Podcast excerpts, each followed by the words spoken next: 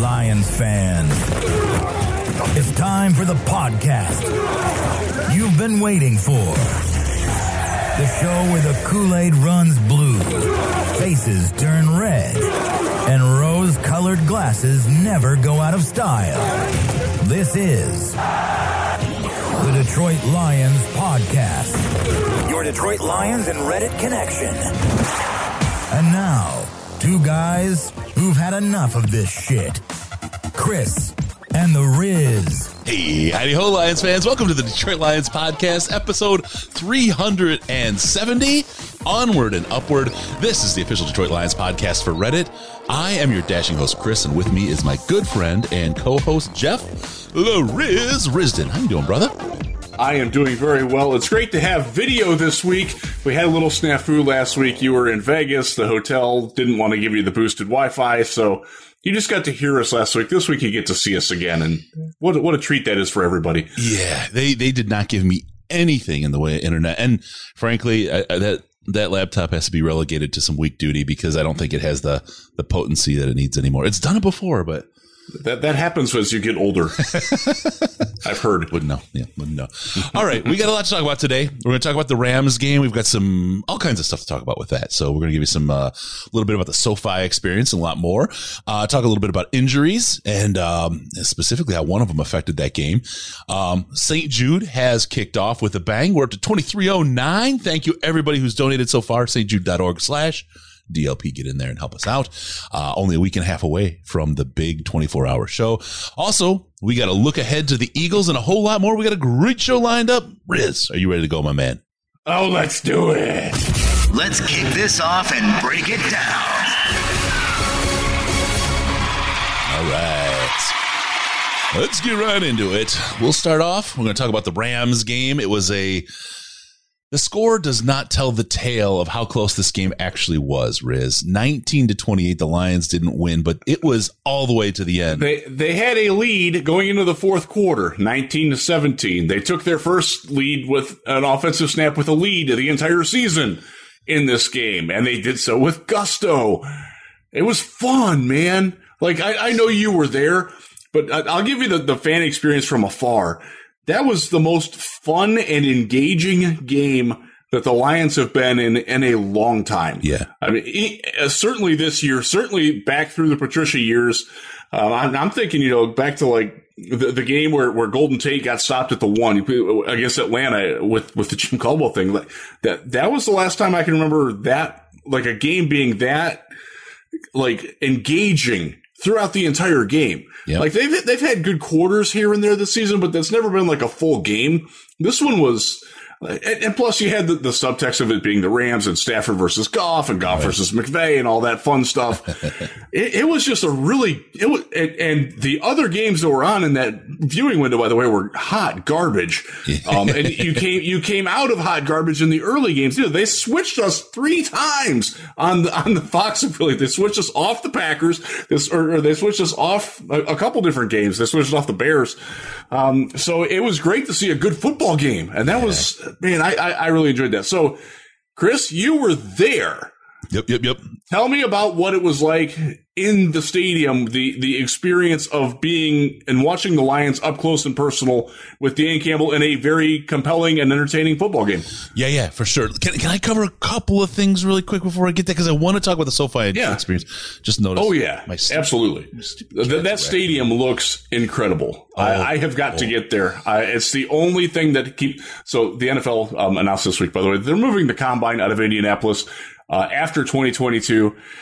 The smart money is on Los Angeles, although there's a lot of people that seem to think it will be Dallas. I'm hoping for Los Angeles just so I can go to SoFi and see that stadium and hang out there for a week because that looks amazing. I'm telling you, SoFi is d- d- just the the headline here is there is no better stadium in the United States. SoFi Stadium yeah. is incredible.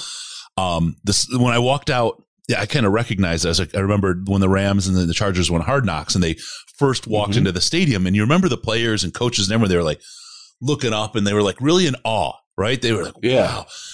I can't tell you how little that show conveyed how amazing that stadium is. And that's the thing that I think where the biggest gap was. Cause I'm like, yeah, yeah, it's a new stadium and they're, they're just playing it up. They're like, oh, you know, ooh, our new multi-billion dollar stadium, right? Million dollars, say hundred millions of dollars a stadium. Ooh, they weren't playing it up. It really, yeah. really is that stunning. And I've got some pictures. I got a little video I'll share as oh, well. Oh, sweet. It is, it is, it is really something. But I want to talk a little bit about the game, just some of the, the harder points on it first before we get to the, the fuzzy Good. stuff. Do it. The spread on this game was 16 and a half points. They yep. lost by nine, and it really should have been about six, right? Because that last field goal at the end was just kind of, you know, you know, garbage time yeah. kind of stuff. I have thoughts about that. 16 and a half was the spread. They cut that. They, the Lions beat the spread by half. That's yes, pretty freaking amazing. That's pretty amazing. I walked in there. I was terrified. I knew that it was going to be, it was going to be a, a, you know, a great stadium and all that.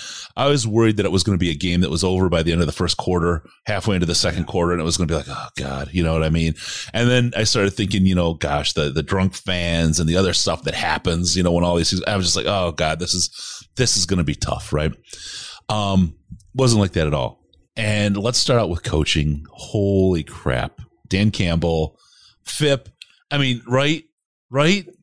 Going at it, man. The, balls to the wall, balls out, balls in a fucking wheelbarrow. That was that was amazing. I was, you know, being on enemy territory, and it was the first, you know, that first the onside kick, right? And the, yep. well, first we scored, and, and I just laughed, right? Because I didn't, I, I, cheered. I was like, yeah, and then I just started laughing because I was like, I don't want to get someone pissed, right? I know it's you know, and I'm, i was literally kind of standing by myself at the uh, at the back of the section, so I just was laughing, and, and and the lady next to me was like, oh my gosh, I was like, don't worry, this is the Lions. Seen this before, right? Don't worry. and uh, so they We're come so up conditioned, and then they kicked the onside kick and got it back, and I started laughing again so loud this happened a couple times and I started to realize I think they think I'm laughing at them, right? so I oh, laughing, yeah, right? yeah, yeah, And then yeah. I here and there I would cheer for, for Stafford and a good play, and I would like just like mm-hmm. the lady next to me was was chattering, so I'd like make sure people, oh yeah, don't worry, he makes these. You know, I was just I was just like trying to be a little bit balanced as well, not that that jerk fan because the the thing that in the end people were so wonderful there. I was I was stunned. It, I was absolutely stunned. I, you know, I was glad every time of the last five or six times I've gone back to LA, I was super, super happy that I, that I moved away. This is the first time that I went back and I was like, oh, I miss it a little bit. I, it, it was, wow. it was a really, really good trip with great people good. and the game was, and the, the whole thing was great. So great That's coaching. Awesome. Love what we saw to Dan. People, I don't know right now.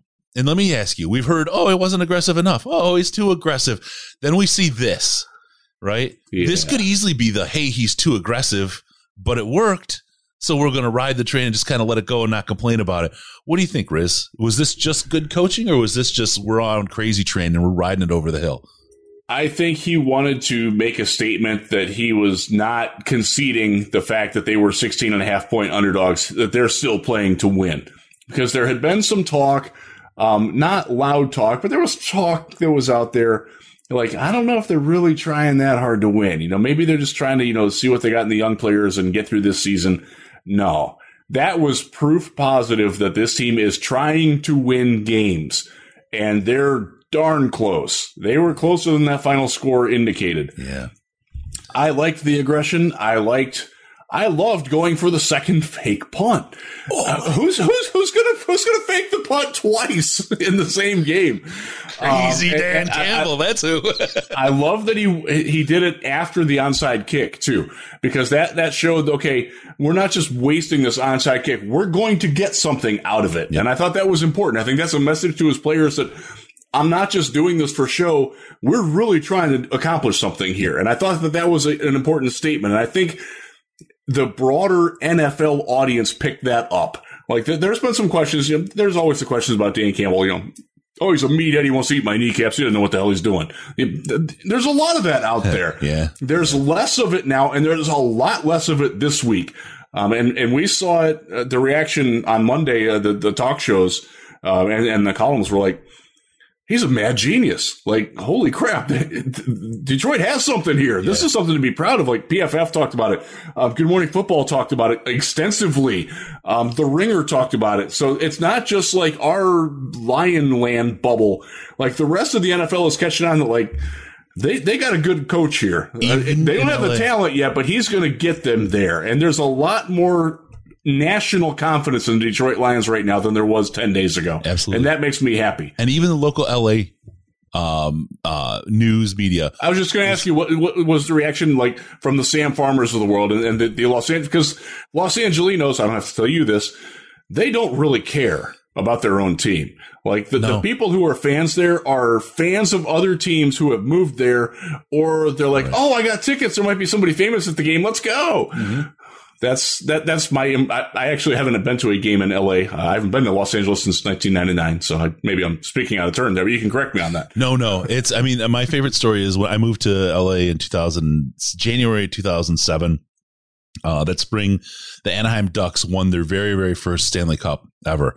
And, you know, coming from Hockey Town, I was like, oh, this is big news. And it was like the seventh story on sports after women's high lie, right? It was like they, Yeah. they didn't care. They didn't care. No, there was like, I'm like, we're flipping cars in the streets, right? On our fifth cup. What's going on here? What's, what's, what's the deal? And, and, and, and, and they were just- Every couch is on fire. yeah, it was like Cedar Fest, right? There's a throwback for you. um, it, was it was it was huge. It was it was huge, right? And nothing, nothing there, not a peep. You didn't see anything. And I was like, wow, that is so weird to me. It was a, a huge juxtaposition. They love their teams when they're winning. They ignore them. They don't exist. It part of it is because there's always something to do not just inside but outside the weather's always great right i mean you get 300 and some days of sun a year you can go hiking you can go to the you know to the beach you can go to the mountains you can do any one of these things all the time so it better be an interesting sports team and an interesting sport to keep you busy and to draw fans in. And uh, I think that's why you know uh, Herbert is the thing that's saving the Chargers right now. Moving the Chargers with to L.A. I think was a terrible mistake, and he's kind of saving their bacon on that decision because I think they would be absolutely broke and irrelevant without without some kind of and, and we know that that's a temporary status with them. Like we've seen this, like when the Clippers rose up, uh, when they when they had Kawhi, when they first got really good, um, and they're like, oh, they might win a playoff series this year. Oh, there's a thirty percent attendance. Like tickets are on sale for five bucks outside the stadium. Yep, yep, That's exactly. that's that's Los Angeles, man. That's that's it's it, Los Angeles isn't the only. Atlanta is like that too, but Los Angeles is really like the capital of sports apathy, and that's that's disappointing because that stadium again. I cannot wait to see it. I want to see that one, and I want to see the one in Atlanta. I haven't been there yet either. Um, I, I have I have been in the in the immediate presence of the Los Angeles or the Las Vegas Stadium. I haven't been in there yet. um, I will remedy that soon as well. That place looks incredible too. I went by that uh, one too. One, one of the things so so one of the things and i, I got this from somebody um, a, a lions fan um, who doesn't want to be named uh, but he went to the game there he he goes to just about every game and he said that one of the experiences that he's had is that it makes ford field look really antiquated and small compared to some of the other new stadiums that he's been to. And i wonder if because you've been to ford field recently did you get that impression that like god the lions need a new stadium? That we had oh we had this conversation. And i have to do a shout out. Uh went with sandman who's you know the greatest dude right? You know he's the he's the Absolutely. absolutely Oh, yeah. best. Thank you andy. Love you man.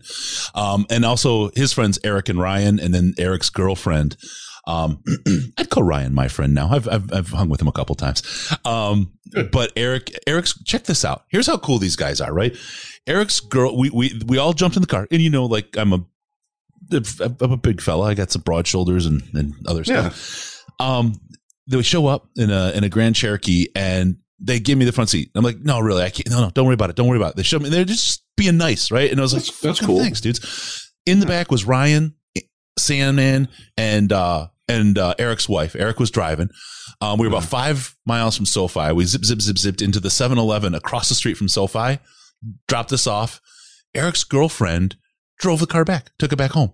We all went in. We got dropped off at the front door of the stadium, right? When we get done, we Wow. walk out, walk out in a couple blocks into the neighborhood. She's got the car there waiting for us. We pile in, get out of there before traffic. It was, I was literally home That's incredible. before the eight o'clock game. I, I, I I saw the kickoff Wow. of the late game having left SoFi. It was incredible. Super cool people. So first off, that was awesome, awesome. right? Very good. But uh, I see Hodges talking about how great the folks were in the fans.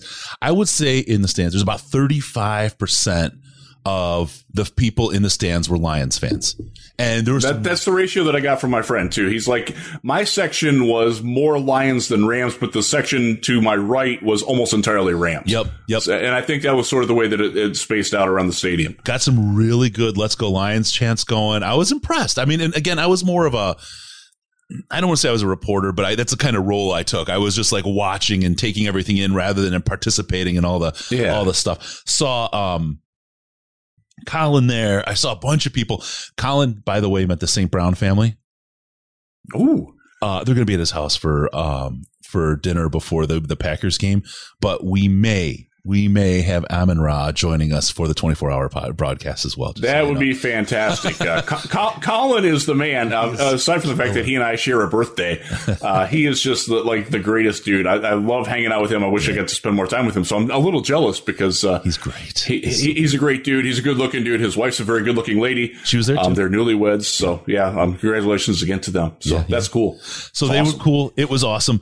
Uh, but walking out with Ryan and Eric and um and Sandman and I, uh, Ryan brought up, it's like, man, I feel like the Lions really need a new stadium, but we're gonna have to like wait 20 years. And we are talking about it. And I was like, you know, Ford Field is the most modern of the old style stadiums. If that makes sense. Like we waited to the last minute to build the most recent house in the neighborhood. And then right next door, they started building a new neighborhood with new houses with bigger closets and better kitchens and all the, you know what I mean? Yeah. It's exactly what happened. And it's like, oh man.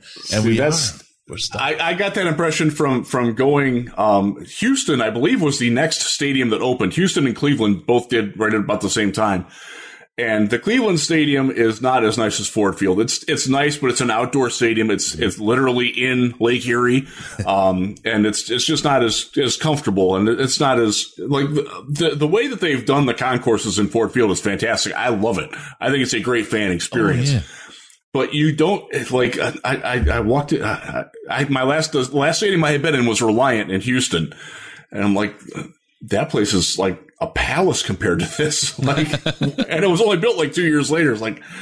Man, you know, and and I, I I've been in some I've been in the stadium in Nashville. Um, I toured it, a newer stadium. That that place that's that's a pretty sweet place too. Yep. I know that Levi's. I know that they have some flaws with what they did in Santa Clara, but the fans that like don't have to sit in the sun um, or the monsoon as it was this past weekend, um, they really enjoy it too. The fan experience there, and I'm, I'm I can't help but think like Ford Fields. I think it's the 21st oldest stadium, something like that. Oh. Like God, is is this a conversation we're gonna have to have at some point? Yeah. Hopefully not in the next five years or so. Yeah, I don't. I'm I'm torn. Right. If you could give me SoFi, so so here's one of the things. Oh Right. yeah, Min- Minnesota's by the way, Minnesota's. I've been there. yeah. What a palace that place is. That is a spectacular stadium. And now Chicago's moving out to Arlington Heights to the old raceway. They're going to get a brand new stadium. Sounds like it's going to be a retractable dome, which is really sweet. I, I'll tell you. I, I, ah, I, like, I like Ford Field. It's great. It's, it's, it's a wonderful location. It's a good stadium. It's a great fan experience. But w- when everybody sees all these other stadiums, are they going to get tired of it? Are they going to want something better? I, I, I don't, I don't know where that goes with it, but that's, Yeah. that- that's a tangent for another day. And you got to wonder about the population size in Detroit. It- Can you support a new stadium and the costs associated with it? I don't even know if they're done paying for Ford Field, to be honest with you. I, I don't know. I, I do know that, that San Antonio as a metro area now has more people than D- Detroit does, and they don't have a stadium. Or, or they have a, they, well, they would need a new stadium too because the Alamo Dome sucks. I've been there for bowl games and I've been there for basketball game. It's not a good place. It's, it's not as good as Ford Field for football. But, uh, there, there's, remember the Saints were like that close to moving to San Antonio after Katrina. They're still lobbying hard to get one. Um, the Lions obviously not for sale, not looking to move anytime soon, but long term, there's going to be some conversations about this at some point. Yeah. But that's again, that, that that's for that's for longer down the road. I was just wondering if that popped up for you guys while you're there, like, oh wow, this this sort of makes Ford Field look. Eh. So I got some I got some pictures I'll share. I'll share. It doesn't make Ford Field look eh. It's Okay, just good. that much better. If I if if that makes Yeah, sense. yeah, Um, I get that. the the one of the things that I love, right? I I in as I it didn't used to bother me, but as I get older, I I, don't want to call it claustrophobic, but like crowds of people that are that are pushed together. Mhm. I just I get like really heightened awareness. I get like hyper vigilant, and and I just I don't like feeling like crowded in with too many people. Right? I used to be I used to run mosh pits all the time and go friggin' nuts at Blondies. Right, in Detroit. I mean, we used to go crazy and do all kinds of you know. It never bothered me. Now I am like eh, this hyper vigilance thing is taking over, and And that, that's sort of the culture we live in too, with, you know, some people wearing masks, some people not wearing masks, are you vaxxed or all that stuff. That, that's, and, and especially in Los Angeles where that's a bigger issue than it is in a lot of places too. Well, Yeah, so I- I- I almost like you had to wear masks and show you're you're vaccinated to get in. You get into the stadium, it's up and everything. The game's on. If you look at the shots of the crowd, I'd probably say maybe ten percent were wearing masks once the game started. It was Yeah. all it was all done with us. But the thing about it is, is I never e- either coming in or leaving after the game, which is of course when you get the most throngs. I never felt crowded in. I never felt like That's that, cool. that push of people, right? And, and of course, you get the extreme. I remember you mooing as loud as everybody else at uh, coming out of Joe Louis after, after a hockey game, going down the tubes, right? And you're all just like this massive shoulder to shoulder people. Yeah. Um, who's grabbing my ass? You're trying to get my girls, right? what are you doing? you got the wrong one, buddy.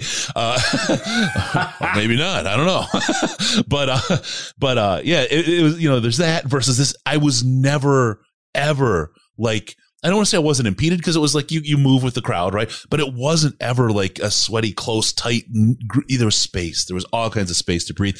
That, eh, the, the, the stadium being open, there was airflow through there from the outside. It was, absolutely just wonderful. I mean, the weather was perfect That's- for it that day and everything, right? So it, it certainly helped. That's fantastic. I, I'm, I'm insanely jealous of you now. And I'm not somebody that normally goes to football games. I, do, I prefer to work from home. It's a lot easier for me to just do my thing there. sure, sure. Um, I, I, I'm kind of sad that I missed this trip and, and Mike, Mike Payton went.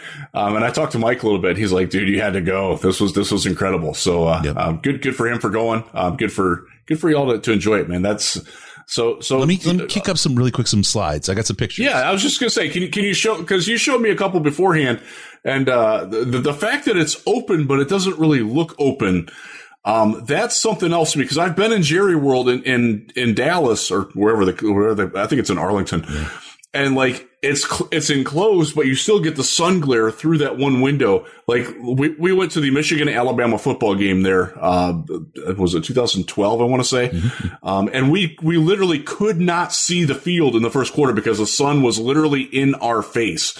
And I, I assume that SoFi doesn't have that problem. No, no, it was it was very very nice. Uh, okay, so um, let me get into it. I'll get some uh, really quick. Let me get the uh, CBD.DetroitLionsPodcast.com before we do that. Don't forget, all your pain, anxiety, and insomnia can be taken care of with CBD. Whether it's a regular CBD, Delta 8, Delta 10, or active CBD, head over to CBD.DetroitLionsPodcast.com. Take care ahead. First, take care ahead is, a, is the key thing, as they say from Sublime. Sublime tells us. work.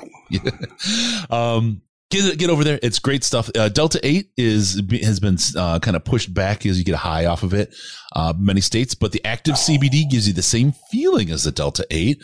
But it's legal. How about that? They found a way around. So head on over to cbd.detroitlionspodcast.com, cbd.detroitlionspodcast.com. Get yourself some of the tasty, good stuff and uh, take care of yourself. They're a great sponsor and they're helping us with St. Jude. So the more you guys head over Very there good. take care of yourself, we appreciate it. All right. Let's get into it. I got some pictures of SoFi. I, I, this place is really, really something. Let me get the, this one here. So this is, as you can see, the main entry gate. And sorry for the folks on the audio version of the podcast. Just kind of close your eyes and imagine along, or come to about the uh, 20. It, it, it looks honestly like like a Roman ruin brought back to life. it does. It does. Um, with glass top, with a sunroof. Roman rooms with a sunroof. With the sunroof. T tops. Yep. Yep. T- Trans Am with T tops. The only way to go. it's you know, right. That's that's wide open. If you if you could fly a drone from the parking lot, you could fly a drone right into the game. Right. This is Wow. all open right into the stadium from here into the the the. the you could just the screen, I think there as well, hanging um, above the to the right of that tree in the middle. Um, this is just the entryway, right? This is right where you walk in. The gates are to the right. This is where the most people were, but they were lined up because the gates hadn't opened yet. And uh, so I snapped that. I'll get another one here. Sandman and Eric, Eric the Ultimate, who uh, drove and had his girlfriend drive. It was really awesome. So they are each wearing Jared Goff jerseys. This is a great story. So Wow. Sandman, uh, Eric was he lives in L.A. and when the Rams came and then they drafted Jared Goff, Sandman sent a Goff jersey to Eric immediately and laughed. Right, you got Jared Goff, like totally like giving him a hard time. Right. That I can see Andy doing that. Oh yeah, oh yeah. So he winds up with the Goff jersey. Fast forward within hours of the announcement of Goff to the Lions trade being announced, Andy gets a tracking number with his Goff jersey. Eric sent him. So they both had to wear them, right? Um, we kind of came up with the idea at the game that they cut them in half and sew them together so they could each have half of the half of the of the, the jerseys for some fun. But uh, there you were. Eric was just That's- absolutely awesome, and I, That's I am envious of his hair.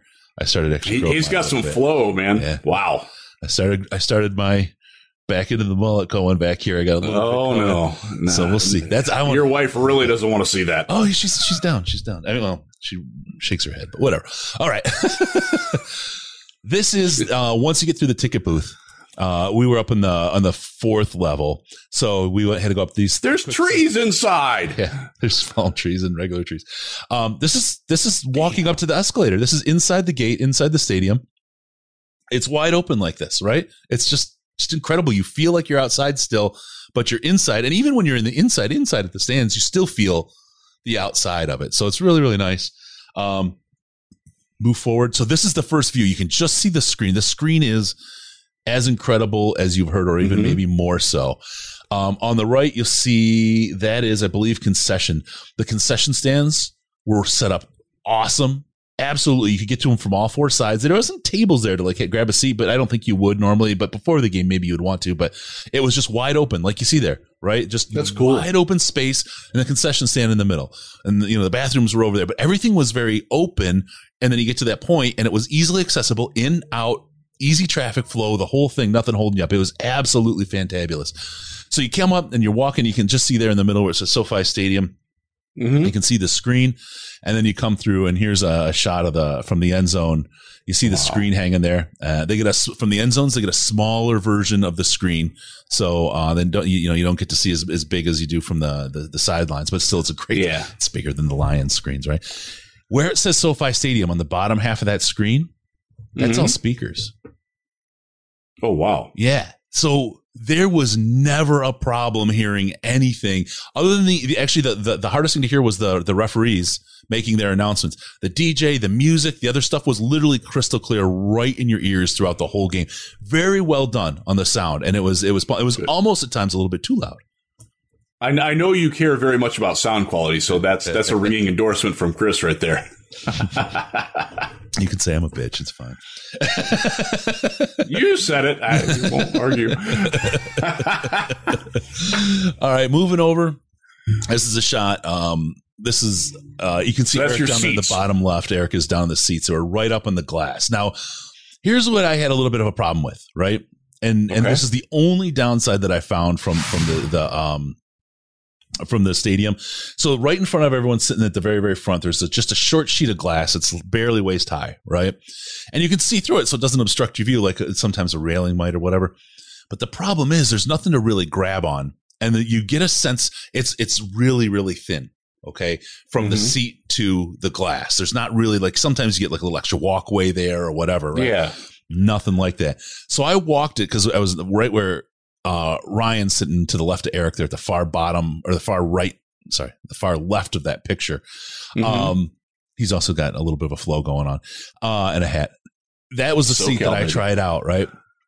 And uh, his, feet are right up in the glass, and you can see his heels are on the uh, the the the cement yep, there I see that. there's literally from my toe to my heel space from the cement piece there to the front of the seat.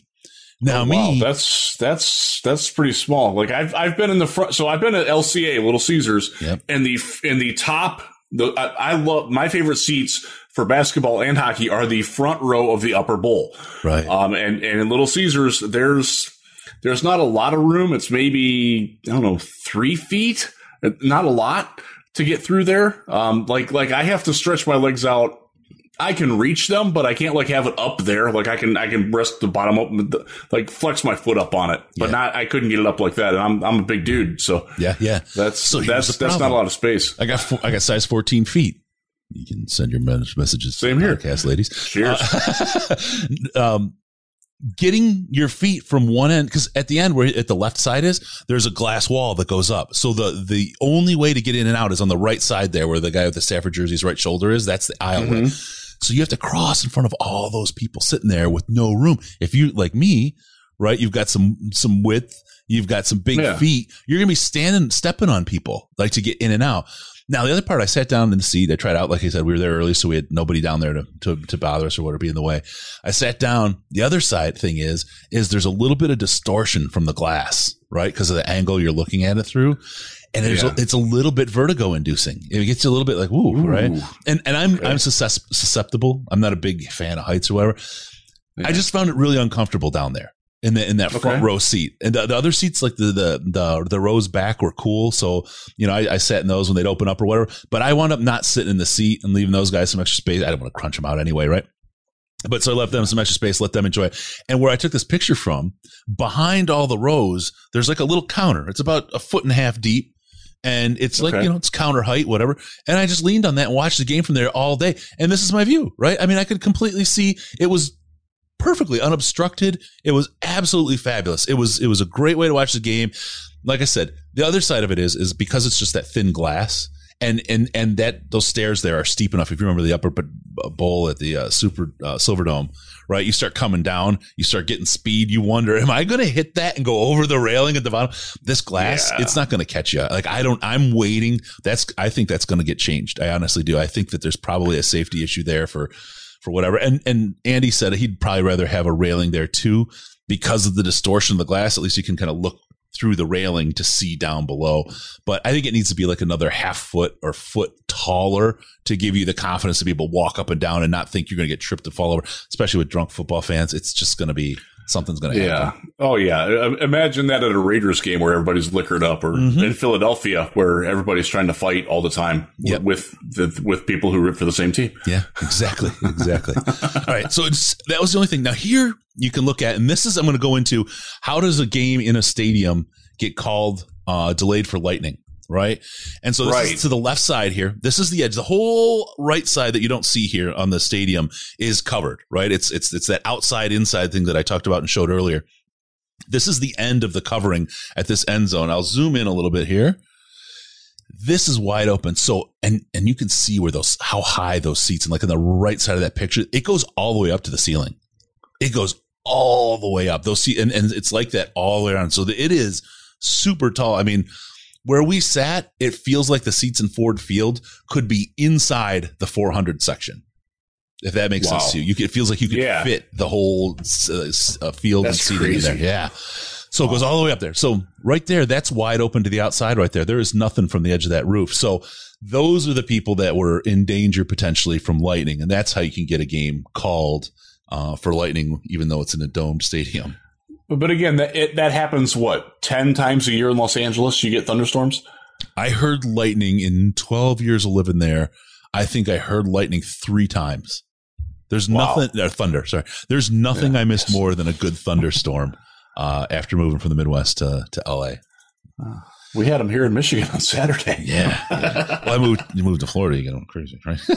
yes, you get them every day. Um, when when we were in Florida, it, it, it, they had a storm. It, we were there for eleven days. It rained every single day for like half an hour, except for the one day we went to Universal Studios where it rained for like eight hours. Damn it! All right, so here's here's the uh the the screen. Right, so, I have a so, video of the screen and a little bit better. Go ahead. So that that scoreboard there, um, I'm I'm just looking at it and, and, comparing it to what I experienced in Jerry World, which is that's an incredible screen. This looks like it has a higher resolution on it. 80 million pixels, the most in the NFL. They wow. bragged about it on the screen itself. 80 million. So that thing is probably what, 60 yards, 70 yards across, maybe? Uh, it's 100 yards.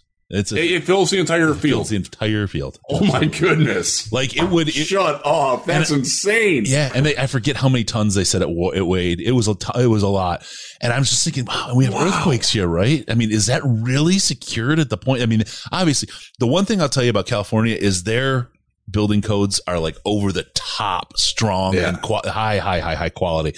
I wish they had that here. I bought my house, um, but either way, either way, uh, I, I'm certain that they've they've got that engineered appropriately and, and in good shape. but- So it, it is hanging from the roof, right? yeah, those those posts that's vertically standing up are what's holding it. It's mounted to Wow. those. Yeah, I just don't trust physics that much. I know, I know, I'd be a little, I'd be a little scared to play into that, to be honest with you. a little bit. So that's maybe why they were looking up and all on this from on the field.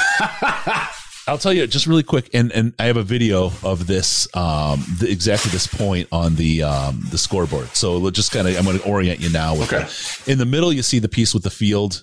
Uh, they're actually doing a review at this point. Okay, so they're showing the play on this on the little screen in the middle. On the right side, they've got a camera on Dan Campbell. On the left side, they got the camera on Sean McVay. On the far left, it's the score of the game, and then underneath it, it says official review.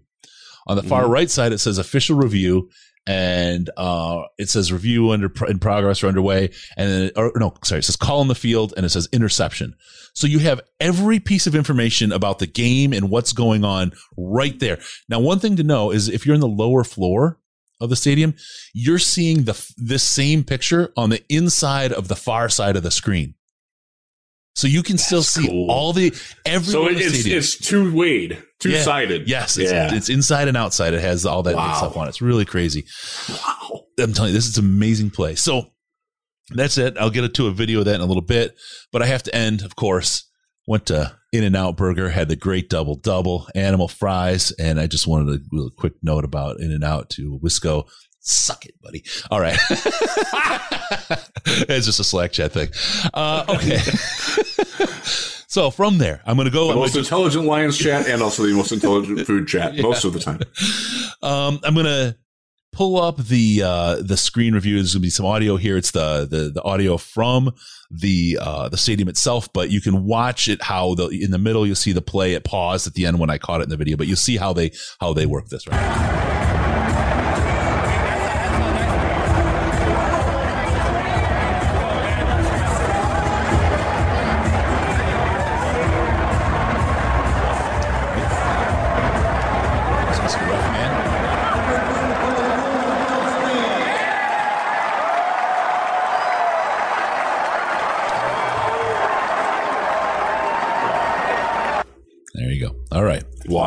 That's crazy. Incredible. It's incredible. It's, it's, and the video doesn't do it justice. I, I shoot, I think I shoot, I'm shooting in raw and I haven't color graded or anything with it. So it looks a little bit washed out. I apologize, but there you go. There you guys go. So, um, That's that. SoFi I- is I'm- incredible. I'm very envious that you got to go. I'm very happy for y'all that you got to, to see that, and that that's the, the stadium experience there. Like that's that's primo, man. So That's- there's- that's really cool. one other thing, and it was so great. The night, the day before, I got to see one of my old friends, and uh, we went down to Hollywood and hung out, had some beers.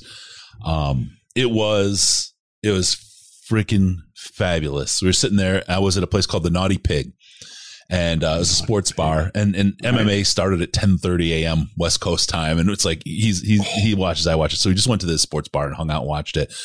Um, had a cigar outside right while it was going on, but it was a great place. What stunned me, and I and I hadn't put two and two together until I was there and I saw it. You, you heard me listen to Mötley Crüe when we got together for the call. Yes, I knew it in one note. By the way, Yeah, yeah.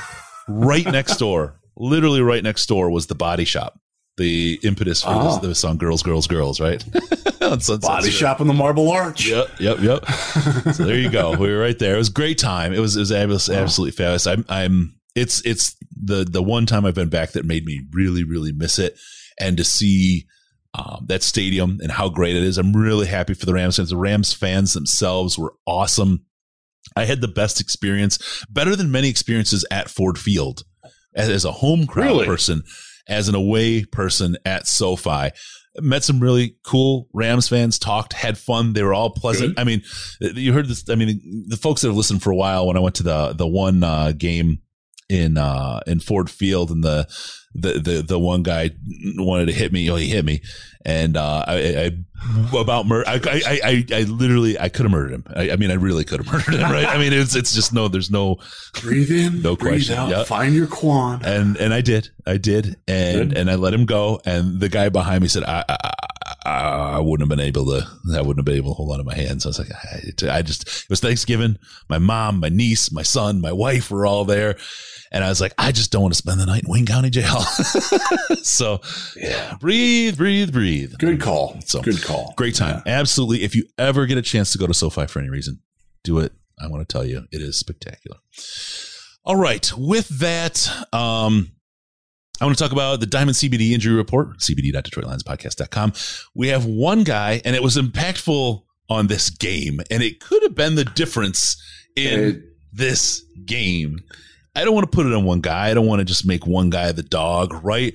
I don't like to The, but the, the game absolutely changed tenor when he left. yes. Like immediately. So AJ Parker went down. Ouchies. He did. Ouchies. He was out, and we brought in Daryl Worley, who had just signed, right, that week? He had been signed. He was uh, up from the practice squad. He had been signed a couple weeks earlier. Um, he was a veteran who was unemployed. They signed him to the practice squad. They signed him up. Yeah, he was he was he was signed to the active roster because somebody else got hurt, and uh, he was he was there and uh, played 17 snaps and uh, gave up a touchdown and gave up two other completions on it. Yep. Uh, there was initially a thing out there that he gave up seven receptions on his 17 plays. That's not correct. He gave up four um, on four targets on 17 plays. But we all know Matthew Stafford. One of the things that he's always been good at is that when when they bring a, a reserve in, he's going at him. He's, he's going to he's going to poke that bear and see if that bear has any claws or not. And uh, Daryl Worley did not. No teeth, no claws, and some soft little paws. Um, it was, yeah, it was, it was, it was tough. He got eaten alive. Stafford just destroyed him, and uh, did, as you said, change the tenor of the game. That was a game, and I don't, again, I don't want to beat on one. The only time, I don't say the only time, but the one person that I'm always good about kicking their tail on and giving them hell is Eric Ebron. But um, I don't want to. I don't want to beat up Daryl. I mean, he was he was put in a tough situation. He did. I mean, wind up being the difference. I think in in that game. He's um he's Well, I mean, just just the route that he took on the on the simple drag across. You know, the, it was I've, it was Cooper Kupp, was it not? Who caught that last touchdown? Just running across the formation, and Worley like he's he's in trail, you know, uh, going. He doesn't go under the linebackers. He goes around them to the outside. Like you're not that fast. Right. You know, it, it was so easy, and it was so easy to see that that's what they were going to do. It didn't help that neither safety that was on the field at the time picked up that that's what they were going to do. Um, they trusted Worley to get the job done because AJ Parker had been doing a pretty good job in that game. I won't say he was perfect, but he'd been okay. He'd been perfectly acceptable to that point. Um, did it, in the stadium, did it feel like that to you? Like, like, oh crap, like Worley's in now. And we- We're in a lot of trouble. it, it was harder to tell. And I'll tell you, this is one of the things I saw this at the Naughty Pig. It was a Samsung ad in the bathroom, but it was, hey, people like to go to the game and say they saw the game. But let's be honest, they could be in the bathroom, they could be at the concession stand, they could be talking to their friend. yeah. But when you're in TV, you see it in glorious 4K, you know you're seeing it. They're not certain that they're seeing it, right? And it was kind Right. of the like, hey, buy a Samsung and really see the game, right? I was like, okay, I get it. That's pretty interesting. Oh, yeah. But there is something to be said if you're not sitting in the press box, like focused on the game rather than mm-hmm. conversation and, and the social aspect of the game and the people and all that and the beautiful stadium. You don't see it all. So I personally didn't feel the change. I didn't see Okay. I just felt, I mean, I saw the game change, but I've seen games change in the Lions so many times and I kind of expected it. You know, that's kind of built into you as a Lions follower. Um, yeah. so it wasn't necessarily attributable to him until uh, later rewatch. Yeah, he he did not fare well in the rewatch, and he actually got cut. yeah, yeah, yeah. but he, he got home, and they said you can just keep going home and don't need to come back here. Absolutely. Although, though they did re-sign him today to the practice squad. Yeah, well, because what's the depth, right? I mean, you- you- so Yeah. much trouble But there. so so we got into this because we are talking about AJ Parker, who was injured during the game. Yep. And he was a limited participant in practice today with a neck injury cited. that's really good. If you've got a neck injury and you're already pl- practicing in the first practice for the coming week, that's a really good sign that that like he might he will be he'll probably be listed as questionable this week. He may or may not play. I don't know on that. But the fact that he's not going to be out with the neck injury tells you that it's not a serious injury.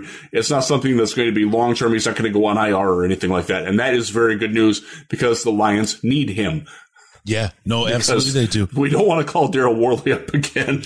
Well, and we don't really want to play like Nickell Ro- So Nickell Robey-Coleman is the obvious answer for it. He's on the practice squad. He's a former Eagle. We're playing the Eagles this week. Right. Uh, he was not good in the summer. You you saw it in, in training camp. I was like, did, did, did he did he is he playing with a broken foot or something? Because he looks really slow. maybe maybe that's the, the trial this week. We'll see. I don't know that's uh, but that so the good thing today to to go back to the injury report. Every player was at least a limited participant. There was nobody who sat it out. Jason Cabinda was a full participant after he missed last Sunday with the hip injury. So uh, that was that was very good. You guys want to have some fun. They're, they're, they're, getting healthier. Yes, yes. There's a cat running around. You hit the super chat and make the little lights go up. You'll probably see him jumping up the closet door behind me. Um, they go nuts on that super chat like disco ball.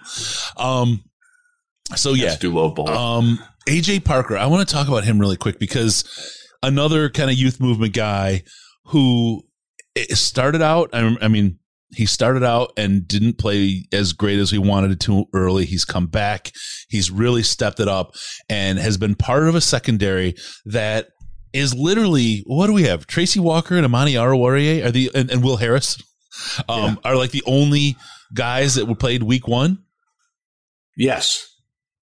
Jerry, Jerry Jerry was a healthy scratch, and AJ played uh, but he didn't start in the slot. So think about this: three guys we got from our original secondary.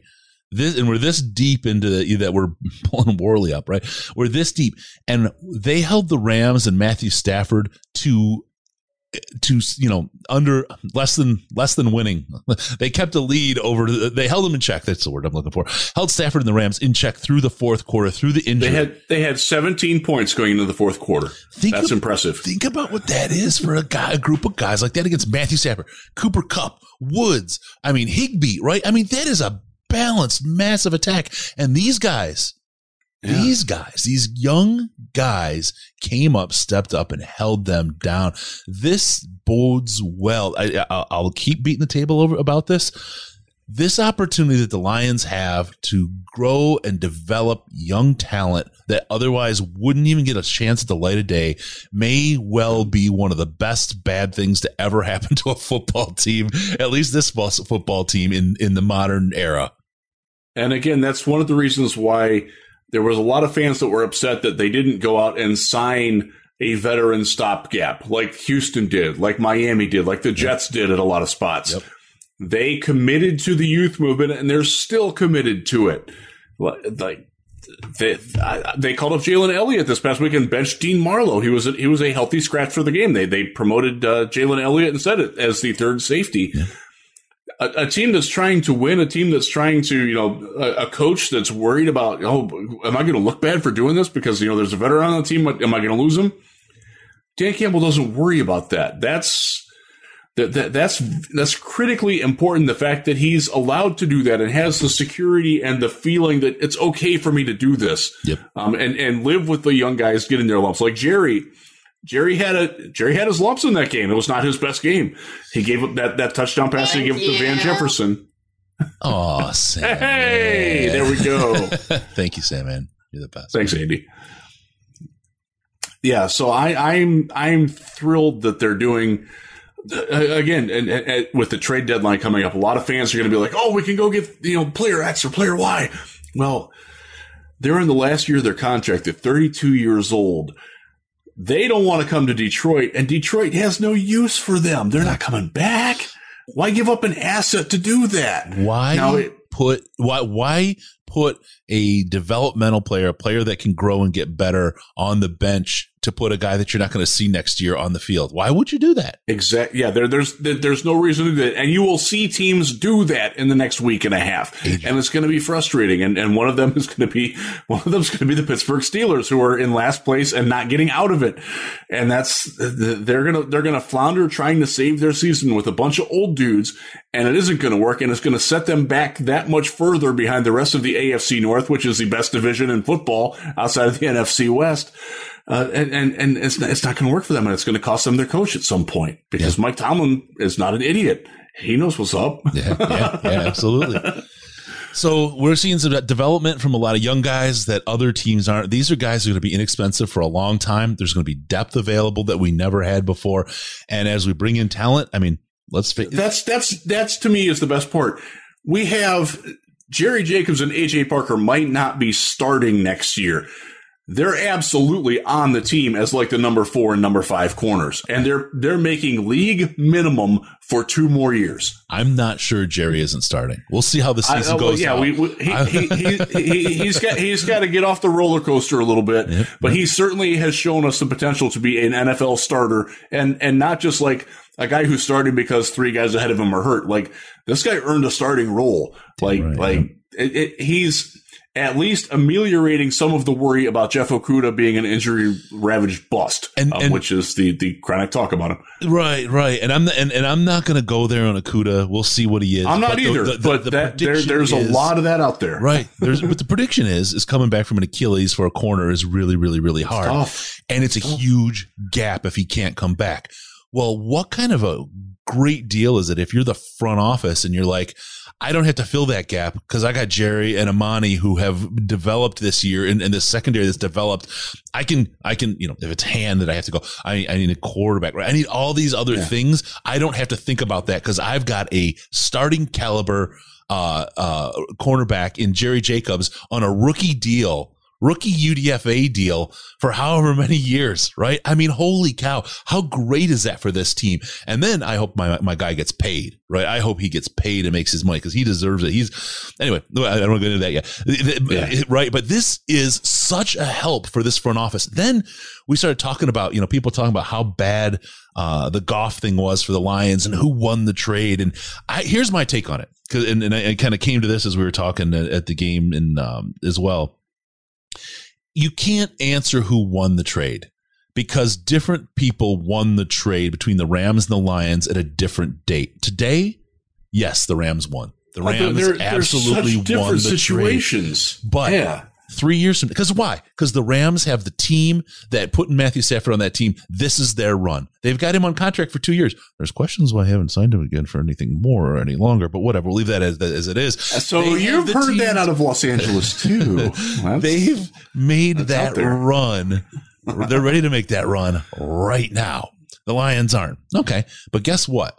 The Lions got two first round picks out of that and a quarterback that's a bridge to get them there to get to the point where two years from now, three years from now, it may be the Rams are on the decline.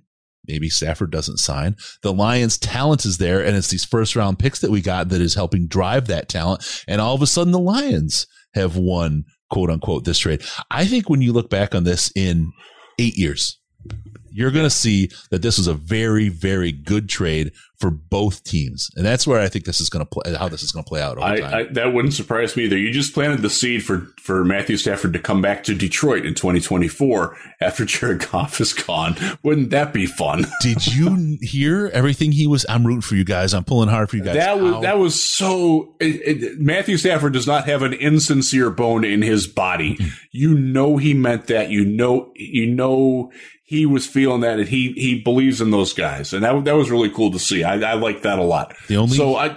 I, I, look, let me ask you a question about being with with Stafford. What was it like seeing Stafford in another uniform in person? The only insincere bone in his body is mine. No, uh, the. oh my god! Just, okay. We've gone blue again.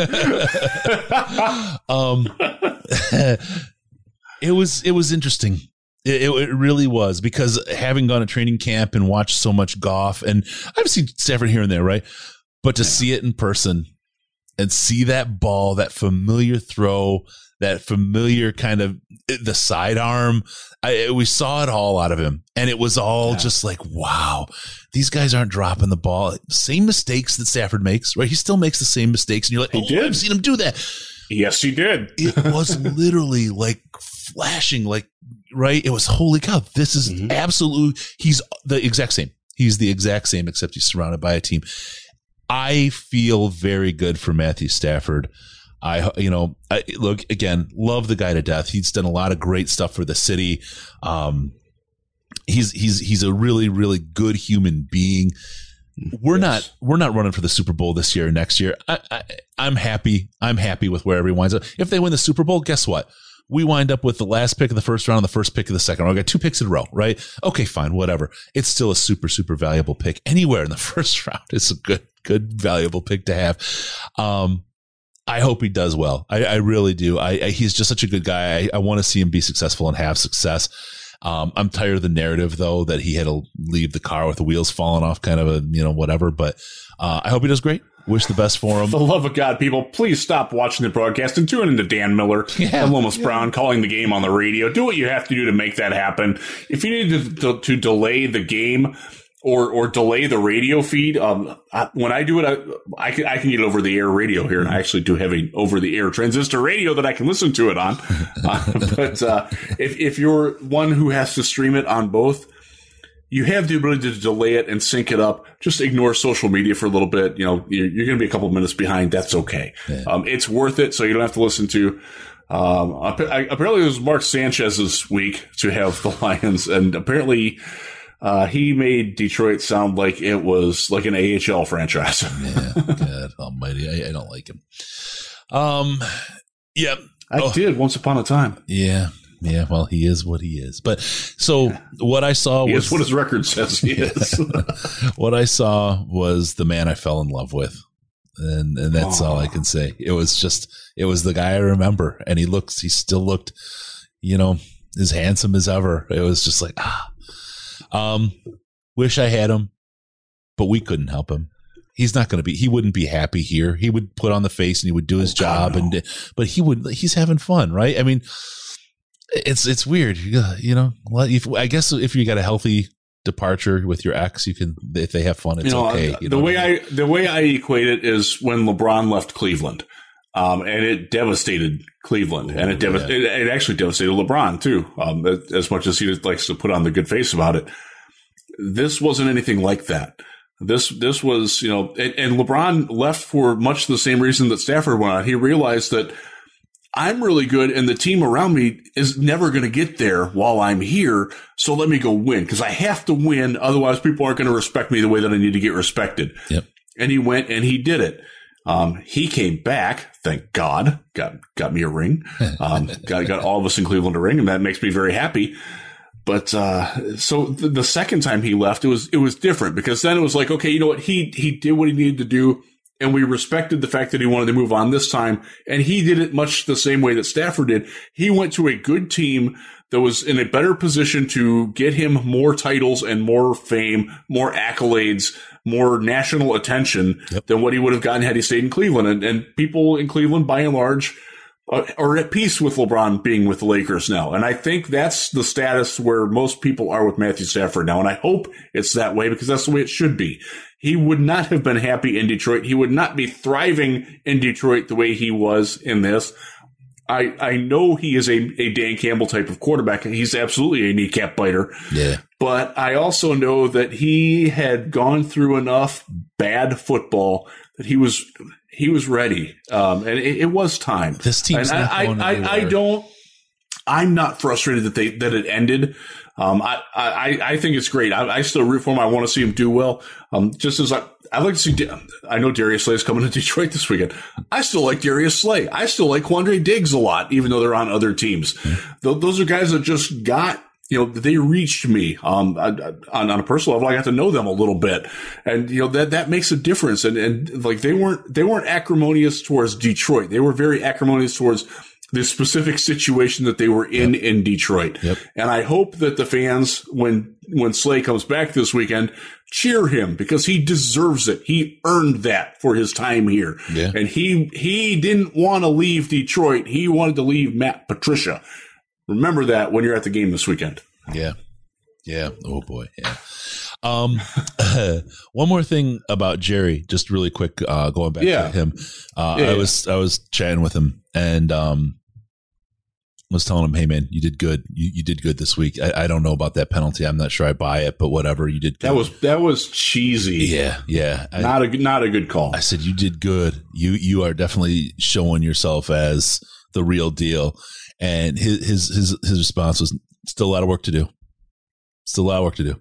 He knows it. He He's, knows but it. he's That's earned good. it. I mean, I'm, I'm like, man, you've, you've, you've, you've proven it, right? You've, you've proved that you deserve that first seat at the table in the NFL. Yep. And he's like, Yes, still got sir. work to do. Still got work to do. And I'm like, if, man. if he uh, hopefully his work involves locating the ball when it's in the air. hopefully, and so this is a Lions wide problem. He's. Oh, Oruwariye has problems with this. AJ Parker has problems with this. When when Bobby Price was in the game, he had problems with this. Can we get them to do what every middle school team in the country does and yell ball from the sideline when the quarterback throws the damn ball?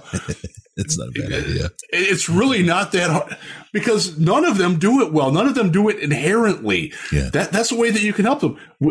I was at a football game last Friday night. I reflexively yell it still. I haven't played football in 35 years. I still yell ball when it when the ball goes up, Yep. just Yeah. to help the corners out. Yeah. maybe, maybe they need to, to incorporate that in. There's there's my suggestion for Jerry to There take that into a meeting room and like, hey, coach, can we yell ball when when the ball's up? Can we have the lineman do that? Or coaches on the side yell ball. Um, so the other thing Jerry's doing, I want to say for St. Jude, he is yes. signing a jersey and we're sending a football to um, Allen Park and back, hopefully by the 5th. Um, the auction's going to start on the 5th. When we go live, the auction will go live, so we'll be able to talk about it while we're going on. Um, and I just heard the cat hit the wall. Is that what that was? Yeah. um, Glorious. the auction will go live. We got some great stuff. We've got a Jerry Jacobs signed jersey. We're gonna have a Jerry Jacobs signed ball. We've got a D'Andre Swift signed ball. We got a Jamaal Williams signed ball. We got um um oh god, we got so much stuff. We got tons of stuff. You guys want to check it out? Absolutely. Uh, head on over to DetroitLionsPodcast.com once the St. Jude uh, telethon starts. That's November 5th at 9 a.m. Riz and I will be going for 24 hours straight raising money, trying to get up there. I want to thank everybody. Sam Sandman today, thank you again for donating. Ross, that, that's awesome. I, I, realized today uh, that I have a commitment on that next day, that, that Saturday, um, that's going to require me to be, up and attentive all day. So it's, Oh. it's going to be rough, man. Yep. Um, yeah, that's, that's not going to be an easy drive across the state of Michigan that day. get an Uber. uh, we're at 23, 69, 69, and we haven't even started yet. Thank you for that, uh, Sandman, for pushing us up to the 69, 69. Um, you can join and help out stjude.org slash DLP. Anything you donate there goes directly to St. Jude. Help the sick kids. Um, Sandman's going to ship you some coffee. He said he's also going to join us for, for a long time on the broadcast. He loves to, to Good. come and be part of that as well. That'll be a lot of fun. Uh, super chat. Uh, Matt Lef, Lef, Leffler. Sorry. Leffler. Not no, it's LaFleur. Leffler. It is Leffler. Sorry. okay. Oh, it is Yeah. the coach. Yeah, What's up, coach? Like Chris Lady Killer. Uh, don't know your last name and don't need to know. And Jeff Babe Magnet Wisdom. How you all doing? Doing pretty good. Doing pretty good. Doing all right, all right, all right. All right. Giggity. All right, stjude.org slash DLP. Hook us up and help help the sick kids and uh, do our thing. We want to get that uh, get that going and help them folks out. All right. Um, let's get into it. I want to get into something really quick. I got to remind folks again, we have a home game, which Sandman will be at cheering his brains out. And that's a lot of cheering because he's a smart guy. Um, we have the Eagles in town. Did you guys forget about the countdown? Did you guys forget about that countdown that we talked about before? That's where we count on the play clock so that they can't get us monkeyed up on those uh, delay of game penalties anymore. Be a great time to do that. Count from five to zero. If we can make that happen, that would be great. It would be a statement to the officials that we're watching. It would also help us out a little bit with the uh, with those calls and make them stay uh, alert. And once it becomes inculcated, the team, then we can start counting five at when it's four seconds, and when they think and we get to zero, it's the clock ending. At one, the clock ending, they get a delay of game penalty. Anyway, let's have fun with it. Do the countdown. Don't let them hose us in that anymore because the refs can't seem to do their job. So countdown five to zero when the Eagles have the ball. We're gonna get into the trade deadline now. Uh, trade deadline's coming up, Riz. This kind of talk, kind of leads into what we talked about a little bit before. We're huge buyers right now, right? Oh God, I hope not. uh, so, uh, so uh, at Lions Wire, I had to put a piece up today, and uh, this is one of those. Uh, we've talked about this before, Chris. There are things that I like to write, and there are things that I have to write. And when you see something that's across all the other wires, across Eagles wire and Bears wire and all the other wires, that's that's that's a sign that I didn't choose to write it, that I had to write it. And it was the seven most likely trade candidates. So all of us wire editors, all 32 of us, had to come up with the player on our team who was most likely to be traded at the trade deadline. Ooh. I chose Nick Williams, by the way, for the for the Lions. I don't expect him to go anywhere, but he is the most plausible player to be traded from the Lions, in my opinion. Uh, Trey, no, no, nobody is trading for Trey Flowers' contract. Forget it. Um, and because no contender can afford to take on a $19 million salary. They can't. They're the uh, bullshit. thank you. Yes, there, there's my guy. Um, all, one one of the things that I think a lot of people forget about or don't care about is that you're you're acquiring not just the player, but you're acquiring the salary. Like all the talk about um, Taylor Decker, the nonsense of Taylor Decker going to Baltimore. You realize that the the Ravens they can't they, right now they're going to have to cut people so they can pay Lamar Jackson. They're not going to bring in an expensive asset at a position where they don't really need the help with Taylor Decker, who by the way is hurt. Um, and we don't know what's going on with that. And I wish I had more information on that. Nobody is saying a word. And I talked to a lot of people in Allen Park in the last 48 hours. Um, people who are with the team, uh, and, and the traveling team. They don't know what's going on with Taylor Decker yet. Is he going to play or is he not? He did not practice today. It's Wednesday as we're recording this. He, they did get uh, official word though that he doesn't have to be activated by next week, that it goes through the bye week. So they get an extra week built in there from the 21 day window when the clock started. But it's, it, there's a very legitimate possibility that he is out for the year. And no team is going to trade for his salary for that, especially when they would have to cut five or six players from their active roster in order to absorb him on.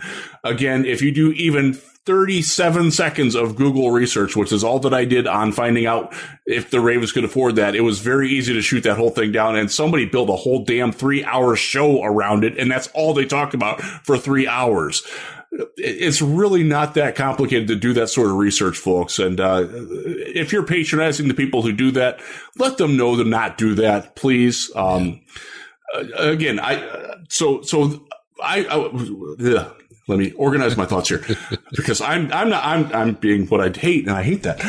Um, I chose seven players from other teams that were listed by the other editors as players who would be interested. I instantly ruled out anybody over 28 years old, and I instantly ruled out anybody who was going to be a free agent at the end of the year without a fifth year option or a viable franchise or transition tag usage, which left me about 15 guys.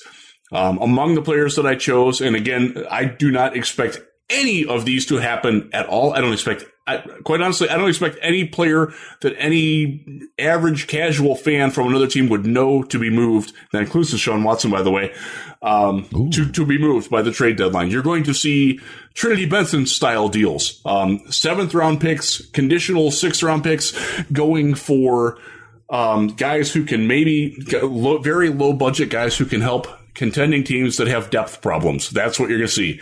Um, I don't know why the Jets traded for Joe Flacco. That makes no sense to me. Nothing the Jets have done makes no any sense to me at all. That team is absolutely in worse shape than the Detroit Lions, both now and in the future. I know that the record says that the Lions are worse. They are not worse. Um, Let me ask you about the pastry man. And by the way, I know who the pastry chef guy was. By the way, he's a hilarious dude. Um, the Saleh thing. Hmm. yeah. Yeah. Does anybody wish we had Saleh as a coach right now? I don't think so. Um, I will say this. New York Jets fans feel better about Robert Saleh than Philadelphia Eagles fans feel about Nick Sirianni, who's coming to town this weekend. And I can tell you that from being on three different Eagles podcasts this week. And every single one of them, two of them on the air and one of them off the air, um, all told me they love Dan Campbell and they wish that they had Dan Campbell in in Philadelphia instead of what they've got because they are inspired by him and they see how the players respond to it and their players are not responding to the coaching that they've got. I, and I just, that was, that was, that, that was so and the first person that I talked to is a guy that I've known for 15 years. He was one of the very first people to have an NFL podcast. We go way back. I'm on it a lot um, at draft time. This is like the second time I've done it talking about the, the Lions versus the Eagles. The other one was the snow game. Right. Um, that, that shows you how long that ago that was. He's like, I can't get over how good your coach is. Like, he, he he understands what he's doing. Like there's method to his madness. You know, the the going for it, going all out like that. The players are going to love that. They're they're going to want to they're going to do whatever he tells them to do. And but they trust him. He's like, we don't we don't have that with Sirianni right now. We he's just not that kind of guy. Like he's a he's a great offensive mind. I don't know if he's a leader of people. Um, so let's go back. So real quick, rewind to the coaching search. And a lot of people were like, well, we want Arthur Smith, who's now in, in, uh, in Atlanta and doing okay. Yeah. We want, we, they wanted, um, uh, who's Buffalo's offensive coordinator? Brian Daboll. Mm-hmm. Brian Daboll has the personality of a milk dud, um, and is not an inspirational guy at all. He's a brilliant offensive mastermind and he's perfect in what he's doing for Buffalo. He is not an NFL head coach. He doesn't have that gravitas. You've got to have a certain personality, a certain charisma, a certain presence to you. Dan Campbell has that. Not everybody's going to like it, but it, it's better than the alternative of a guy that's like, come on, coach, I'm, I'm falling asleep here while you're talking. Mm-hmm. Um, and I'm not, I'm not saying that that's happening in Philadelphia, but I'm, I am saying that that has, that, that is a problem with some other people around the league. Let me just tell you, there's it, it, just like Jim Schwartz was the right guy at the right time for the team. Jim Schwartz but, was perfect for a winless team. But absolutely.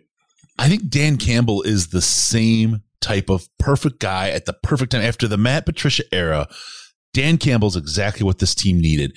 But the thing is, is I think there's a maturity that Dan Campbell has far beyond what Jim Schwartz had when he came to coach the team for the first time. And I know Schwartz, this is his first Schwartz, coaching yeah. gig, but this, there's something with Dan that's well beyond that. He brings the same kind of fire, but there's an accountability. I, I, I'm, I'm not going to preach on service servant leadership anymore again here, but there's far beyond what they had.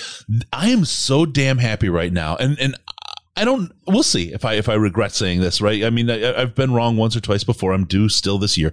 Uh, I'm damn glad we signed this guy to a six year contract. I'm absolutely enthralled with that because I don't want him to get out.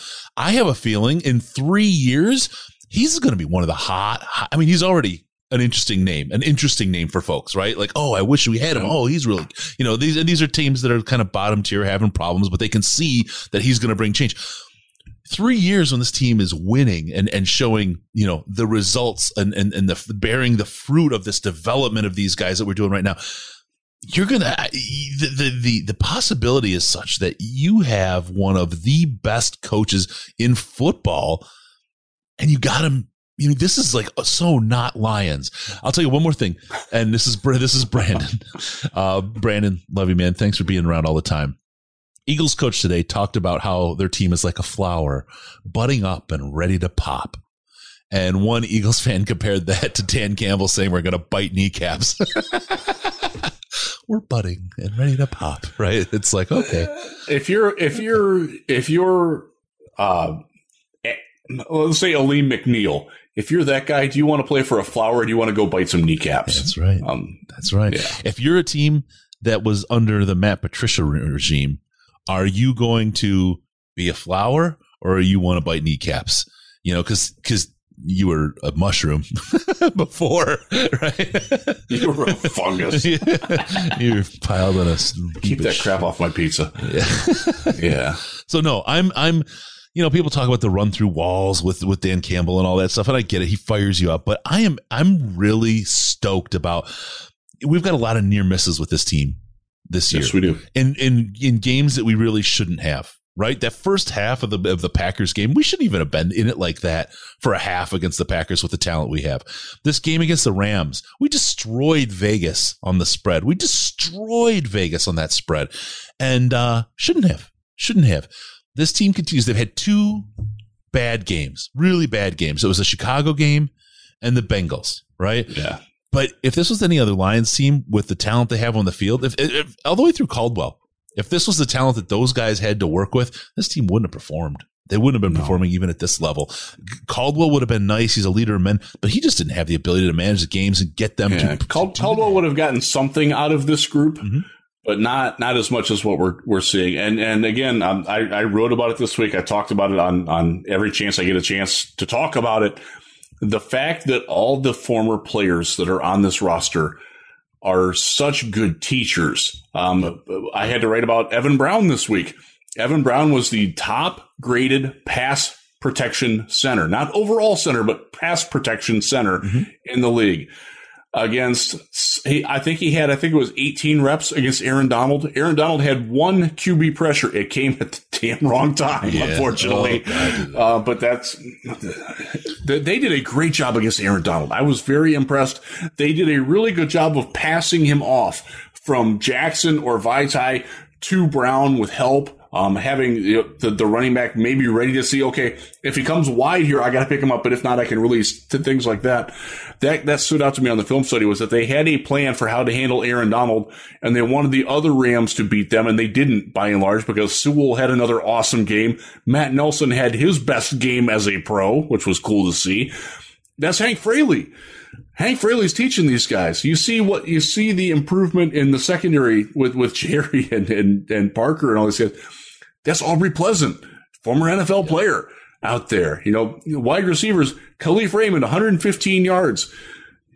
My boy You likes You got to give a Raymond. little. You got a little tip of that to Antwaan Randle El Man, that's that. They're, they're, that means so much to the players. And and when I when I talk to people around the league, they're like, "You'll have a really good coaching staff around Dan Campbell." Yep. And I, I they don't think that that gets talked up enough in their market, and I don't think it gets talked up enough in Detroit. Quite frankly, I think too many people focus on Campbell and all that he is, and they ignore the fact that you know.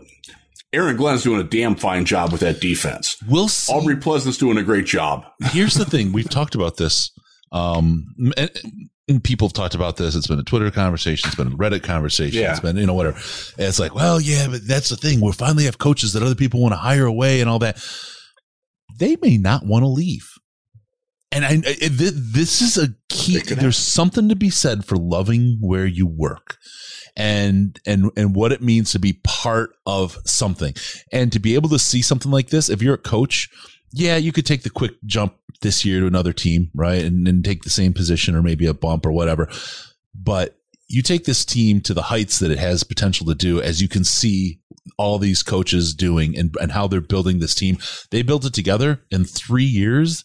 Their value is 10x what it is today, right? It's an investment. And so we talk about, hey, they do a great job. We'll lose those coaches. Let's not just write them off just yet. Let's just see what's going on because there's a camaraderie here that Yeah. players have with each other. And now there are a bunch of players as coaches together. There's something to this. There's something to this. And I would They do need to get a win or two Oh, yeah. though. Oh, yeah. They they need it. the They really do. I, the I think they need that reinforcement in the locker room for the young players who are like, okay, we've bought in to every, everything that you're selling us. Now, can we get a win, please? Like a, a win this weekend, a win. Excuse me, against Chicago on Thanksgiving, which is looking more and more likely all the time now that, that Khalil Mack is probably going to be out. Um, and they're wasting Justin Fields. They're, they're asking, um, somebody, somebody on Twitter said it and I can't remember what it was. They said that they're asking Steph Curry to be Shaq. Is what Chicago was doing with Justin Fields, and that totally resonated with me because it, it, it's if you watch how they're making him run their offense, it's it's mind-bogglingly, insanely bad how poorly t- that team is coached, Yeah. and they are losing their their players there, and uh, that's so so. Getting getting a win or two in the next month would do so much for these guys. Yeah. It really would. So I, I'm hopeful for this weekend. I'm hopeful for Thanksgiving. I'm hopeful for, for one other one too.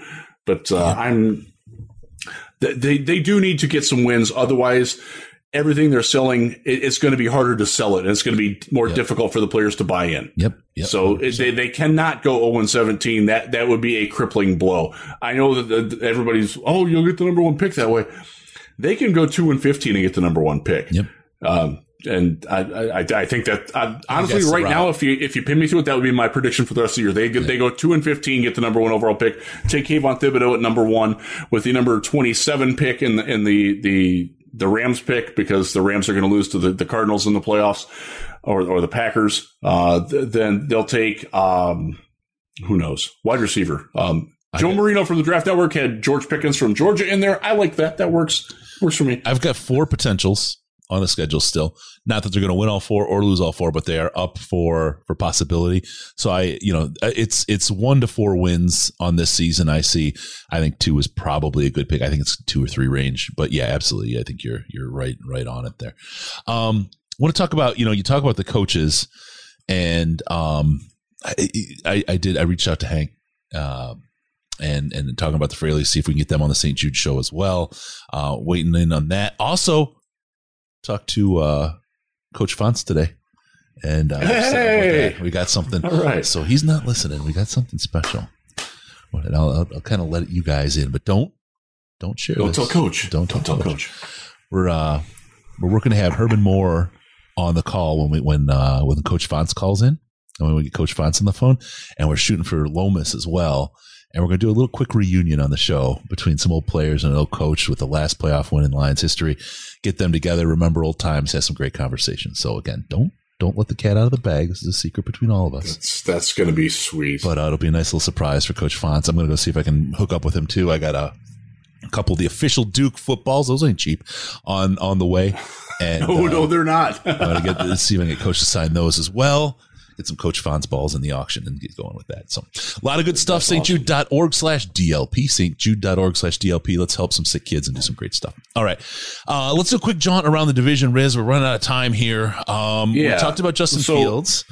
Yeah, I, I, brought up the Bears a little bit. Um, Khalil Mack is not going to play this week. They're debating what to do with him. He is injured. He's not loafing. Um, the Bears looked that was that was a really really bad game for them last weekend. that was that was one of the games that, that the the coverage switched off of. They're they are clearly behind Minnesota now, and I, th- I think everybody knows that everybody's looking up at Green Bay, which has looked like the best team in football, excuse me, outside of Arizona since their inexplicable slip up against New Orleans. Although the Saints say what you want. They they they they are four and two. They did win again Monday night. I don't, I don't know how. Um, some of that's the fact that Seattle is just awful. But uh, yeah, Green Bay Green Bay's looking really sharp now. They have an interesting thing because Davante Adams is not going to play. They play Thursday night this week. He's out with COVID, and a couple of their coaches are apparently out with COVID, from what I understand. I haven't looked at this in a little while, so I, I, I could be off there, but uh, He's out. So adjust your fantasy lineups, by the way. But they flashed an interesting stat today. Aaron Rodgers, um, since Davante Adams has been on the team, has never lost a game where Davante Adams hasn't played and his TD to INT ratio is better when Adams isn't on the field. I know it's it's batshit crazy, is it not? Someone that, get on the horn with Green Bay and tell them that they got to get rid of Davante Adams, and the Lions are just the place he needs to go. So, so if you do go back in time, remember his tour for his first two or two and a half seasons in the league. Packers fans hated Davante Adams because he was weird and he, he couldn't catch. he figured it out pretty quickly. Um, that's a sign, by the way, that you don't give up on talent um, before it's due. Um, you, you, figure out how to make it work instead. And Green Bay did a masterful job with that, even with Mike McCarthy at the helm. Yep. Good for them. Uh, Minnesota, uh, I, I, I, look, they're, they are a weird team to me because I, the NFC is so stratified. There's the top five. Yeah. Like there, there's the division leaders and the Rams who are not the division leaders. And then there's like Minnesota and New Orleans and Atlanta and maybe Washington, but probably not because their defense is awful. the bullshit. And like like like Carolina was three and zero. Oh. They're three and four now. Um, and, and the, the bloom is off the flower of Sam Darnold. um, uh, so I, I think Minnesota, um, I haven't even looked at who they play yet. I got to do my football meteorology tonight. They're, they're a team to watch because I think they're getting better. Um, the last couple times that I saw them, they were looking pretty good. That's a team, their offense, man, if, if their line can block it all, that's a really, really good team. Yeah. They're going to be tough to beat. Yep, yep. Yeah, so that, oh, there, there's your around the division. There you go. Your- All right, quick look ahead to the Eagles. CBD.DetroitLionsPodcast.com, CBD.DetroitLionsPodcast.com, pain, insomnia, and Win. yeah, and uh, pain, insomnia, and anxiety. That's the one. Pain, anxiety. Uh, check it out. CBD. I have all those things, Chris. As you know, I'll tell you what. The cream, and after I, I, I was, I had every intention when I was Vegas to work out every, you know, on my normal schedule in the morning and I didn't, and I didn't. And then I got to LA and I didn't. And so today was my first day back on the, on the bench and I, I was, I was sore. I have to tell you, I was sore today. So I pulled out the CBD cream and made it go away. Kenyon just mentioned it today. It was funny. He mentioned it today because I had he did. gone through he that. Did. Yeah, he absolutely did. That cream is awesome. If you, if you get, you got any pain going on, that stuff will help you out. CBD at Detroit Lions, CBD at Detroit Lions podcast.com. Get your uh, pain, anxiety, and insomnia taken care of. Um, Delta 8, Delta 10, active CBD, uh, good in all 50 states, and you will get a buzz. I guarantee it. All right. Uh, look ahead to the Eagles. Boy, how in the heck, you know, I wouldn't normally be worried anymore about Darius Slay as a cornerback because he's he's not what he used to be. Not that he's a bad cornerback. He's just not the Slay that we knew and we grew up with and on the Lions or that grew up with us in the Lions. But Jared Goff is throwing the ball. and that's different, right? So uh, what it else is, do we have to worry about in the Lion in the uh, Philadelphia secondary, Riz? Okay, I will tell you the the biggest key to the game that I picked up from doing a little bit of research on my own and talking to Eagles people is the red zone. The Lions are awful in the red zone. The Eagles defense is awful in the red zone. Their offense is really good. Lions defense is 30th in, in the NFL. Um, the Lions, or they're 32nd. The Lions offense is 30th. Eagles are seventh in offense and 31st in defense. So there's going to be potential for the offense to get right, but stopping Jalen Hurts and what they do in the red zone is going to be the key to this game. And, and, and I actually put the, the impetus there on the Detroit defense, keeping him contained because he's very, look, Jalen Hurts, it's, it, one of the, it's weird because he is the quarterback that I think a lot of Lions fans would, would consider to be an upgrade over Jared Goff. Mm. And the impression that I get from a lot of different Philadelphia people is that like, he's why we're not good. And I don't really understand that. Um, whether it's he doesn't get with what Sirianni's trying to do, whether he doesn't use the weapons all that well, or I don't know. Well, we I saw know this Senior Bowl, and he wasn't spectacular there, but either was Herbert, and he's like he's serviceable. Yeah, yeah. like I, I, I, like him. I root for him. He's a great human being. You know, I, I like yeah. I like. He's a smart guy off the field. I root for guys like that. Yeah. Um, it, it's not working. One of the things they're going to be without Miles Sanders, who's their running back. They were they were was it third in the league in yards per carry on the ground, but 31st in attempts. Like, can you figure out that maybe you need to run the ball a little more? Maybe, yeah. maybe, and they just it, it's whew, it's over their head. It, it, so uh, if they figure it out on offense, uh, specifically in the red zone, and, and we're still sputtering and go 0 for 5 in the red zone on touchdowns again, that can't happen. You're going to lose the game that way. If they, if Dan Campbell kicks that field goal to make it a five point game instead of a two point game, they're winning this football game. That, that, that was a huge beef of mine. Take the damn points in a game like that where your defense is playing well. It shows that you have confidence in your defense. They're going to feed off that. Right. I know the analytics tell you to go for it and all that there are some things that the analytics does not account for. And one of the things that it also doesn't account for is that it changes the strategy of the team on the other side. If they're down by five, they have to play for a touchdown. They can't settle for a field goal. That changes your play calling strategy. It changes your clock management.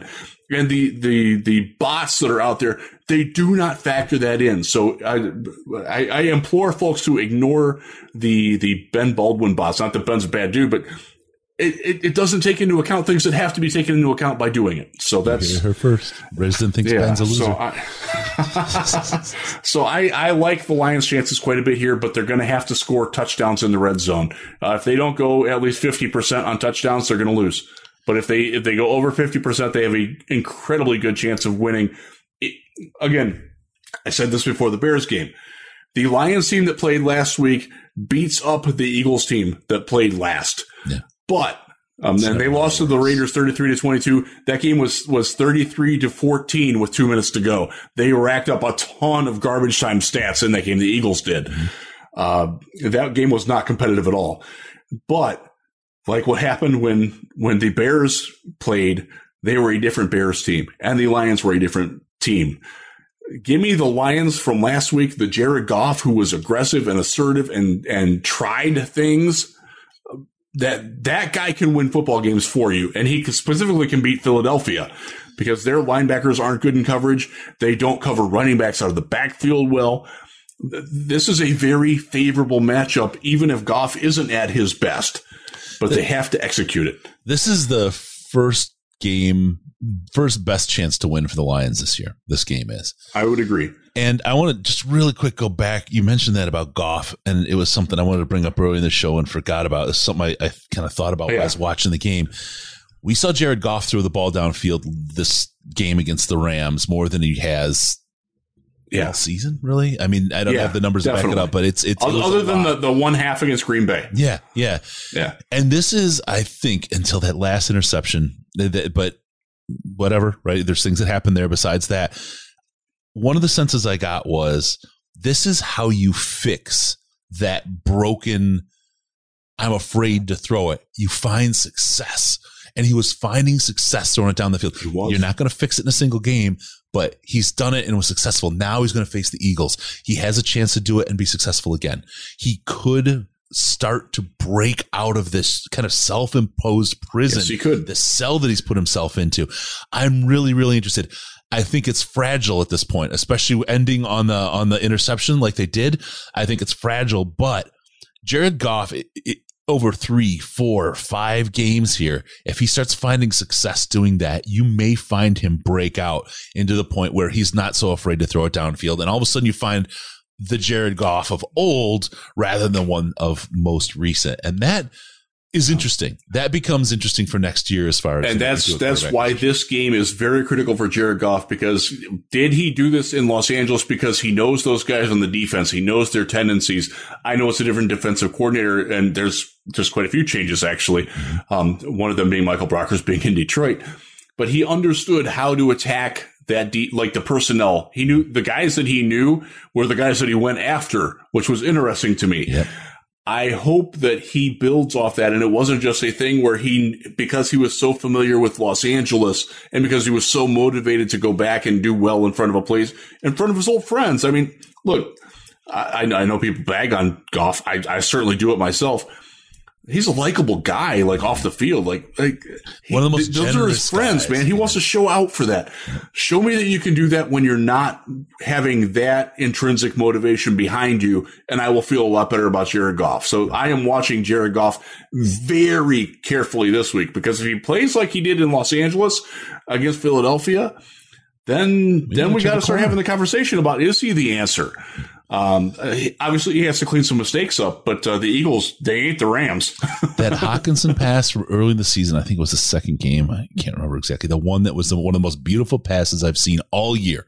And he threw it to Hockenson. I was like, this guy has a magic touch. And I haven't seen that. There's been sparks right? But I haven't seen that. And that that throw he hit to Kalif Raymond diving, that's a throw he hasn't even thought about throwing. Yeah. And the fact that he trusted Raymond, who's a very small guy, to go get that ball. That's the kind of thing that we that I have screamed about for Goff to start doing, and he's he finally did it again. Did he do it because it was Los Angeles, because it was his old haunts, or because he's getting more comfortable with his guys? That's what I'm watching for this weekend more than anything else. Yep. All right. Don't forget, take money out of Bezos's pocket. He's spending too much yes. money on space, and you can help Thank your favorite you. podcast. Oh, Flounder. $200 for St. Jude. Thank you, Flounder. We got uh 25 69 69 stjude.org slash dlp head up there and uh, help the kids. Nice. all right now i gotta go back to my regular read. Uh, take that money out of bezos's pocket and you know you still go to amazon but still donate to st jude oh gosh. You got me floundering the all mixed up now but amazon.detroitlionspodcast.com amazon.detroitlionspodcast.com if you're going to buy anything from amazon. Use that link. Uh, it takes you right to amazon. No funny stuff. It just gives them a little cookie that says hey chris and jeff sent you there and they're great guys. So uh, let's kick them give them a little kickback out of the profit and give a little less to the bald man bezos. Because let's face it we don't want him getting all predatory on the Lions. we don't really want him to. If he gets a team, if he gets a foothold in the NFL, particularly Washington is is probably a good target right now, owning the paper and all that out there. ah, boy, oh boy. Amazon.DetroitLionsPodcast.com. Thank you, Flounder, so much for the the 200 to St. Jude, stjude.org slash DLP. If you can't go to Amazon and buy money, spend a little money by donating it to help sick kids.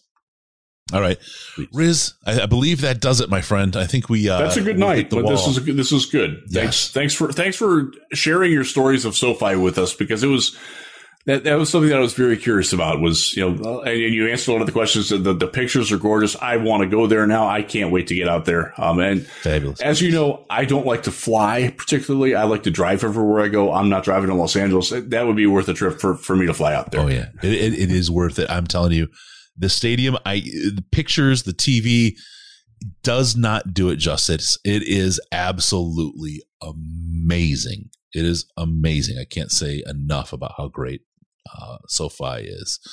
All right, let's see.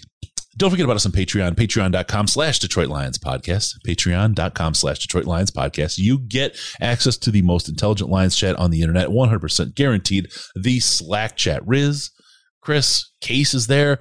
All the cool people, all the cool people. Ash, Sandman rolls around through there sometimes. It is awesome. Good time. Uh, Patreon.com slash Detroit Lions podcast. Also follow us on Twitter at DET Lions podcast. DET like Detroit, right? DET Lions podcast and at Jeff Risdon, as you see spelled right there. Uh, give us follows. I don't, I don't mirror my screen anymore. I'm an idiot. Give us a follow on the old Twitter machine and uh, see some of the best no pants content you'll find anywhere on the internet.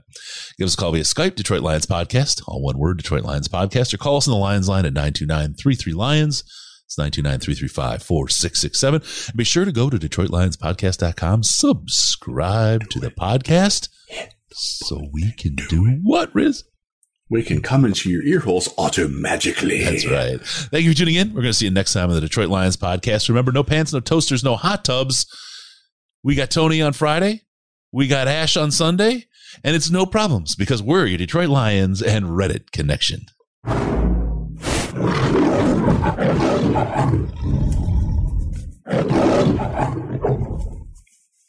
Yay.